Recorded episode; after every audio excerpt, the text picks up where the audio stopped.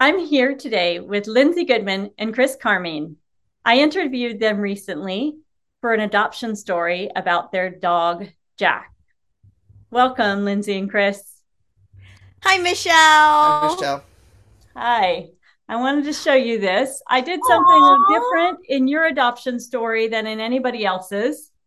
Aww. I wrote it from Jack's perspective about how he adopted the two of you. Oh, he did. Aww. Oh, that's and so I'm going to read it to you, and then I can't wait to also get you the framed photograph. Amazing. The Adoption of Lindsey Goodman and Chris Carmean by Jack the Bichon. My parents, Chris and Lindsey, got married in June and moved into their house in July. Instantly, my mom was doggedly determined to find a Bichon boy. Both of my parents are allergic to dogs, and my dad had never known that there were hypoallergenic dogs. But in the first grade, when mom asked for a pet, her parents got her a Bichon. King Cloud Pufnstuf Goodman. mom was raised with her Bichon as her brother. She knew that when she had a home of her own, she would get a Bichon boy. Mm-hmm. Mom contacted a Bichon rescue, aptly named Small Paws, the rescue had a long application followed by an interview. My parents didn't even get advanced to the interview. It was probably because their schedules were busy and some of the dogs had medical conditions that took extra time. But I'm glad they didn't stop there. Mom spent all fall trying to get a rescue Bichon and then spent the early winter looking at breeders. She was playing with the Toledo Symphony where there were two breeders. Dad came along to check them out. They were on their way to the first breeder, and there was a commercial where a couple was trying to be cool and not get sucked into buying a car. They asked each other, What's running through your veins? Ice water. Mom and dad were repeating that to themselves as they got to the first breeder. What's running through your veins? Ice water. And then they walked in and saw a litter of tiny puppies, and they were screwed. I made sure they didn't get it to the second breeder. I had to get their attention, so I may have thrown myself on them a little bit. They said that I was running around like a nutcase. I even tried running up the stairs. Imagine me, a five or six week old puppy, running up and down the stairs. Once they brought me home, I wouldn't go on stairs at all. I much preferred for my parents to carry me up and down. This mm-hmm. lasted a couple of months until they put treats on each little step to coax me up. I took my time learning how to climb the stairs, and that worked out pretty well for me. The breeder and I wanted them to take me home the day we met, but dad's band was playing the Rose Parade and mom was working for his band. They didn't want to adopt me and then leave me home for a week.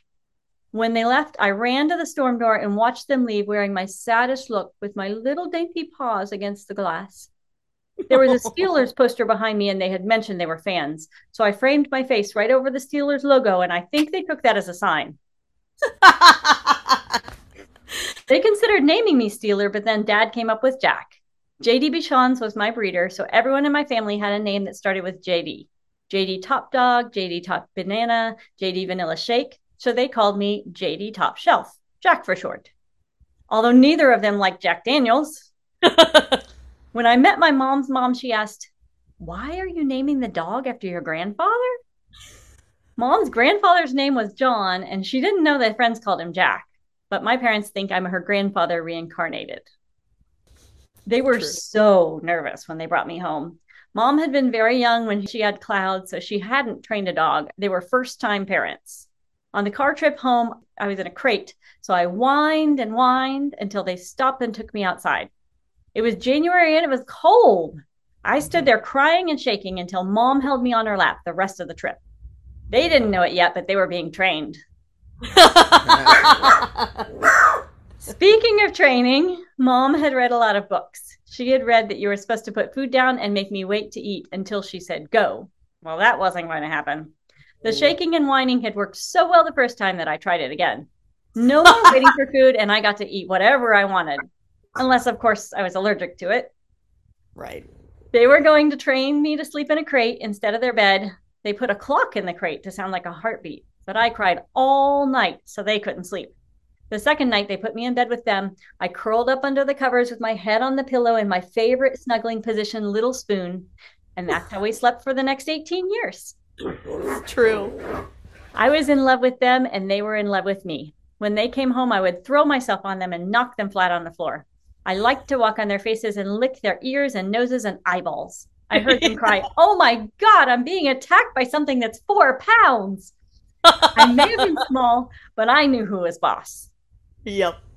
As puppies, Bichons have only an undercoat, a frizzy flyaway soft coat. My fur was the softest. The breeder had given me a bath when I met my parents and again when I came home. My parents had no idea how hard that could be. Later, they said it was like cage fighting. Dad had to put on swim trunks and get in the bath with me.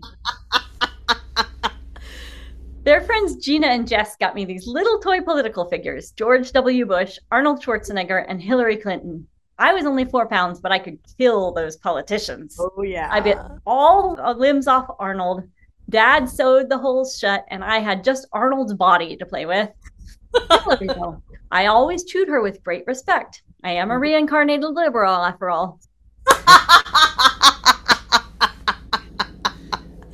Later, I stopped doing dog things like toys and chewing. It was more fun to do people things. I was really a mm-hmm. person shaped like a dog. When we went to the park, I checked out the dogs and then I hung with my people. I was a dude who lived in the house who looked a lot like a dog. My parents said that I made our family complete. They were not just a couple, we were a family. When they adopted me, they thought they were adopting a dog. They didn't know they were adopting a family member. They were adopting their son, and I was adopting my parents. Oh, that's so beautiful. Thank you, Michelle. That's gorgeous. You're you really captured Jack. he was such a great guy, and uh, it's true. He made us laugh so much.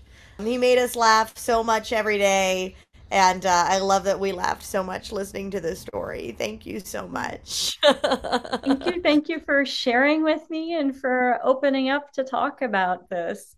And I'm Of so glad that you now have Beau since you've lost your sweet Jack It's after so many years. But I think I'm glad that you have somebody to snuggle too.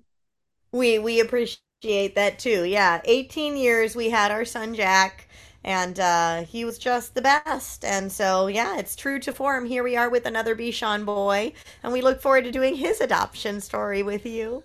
Oh, thank you. That would be wonderful.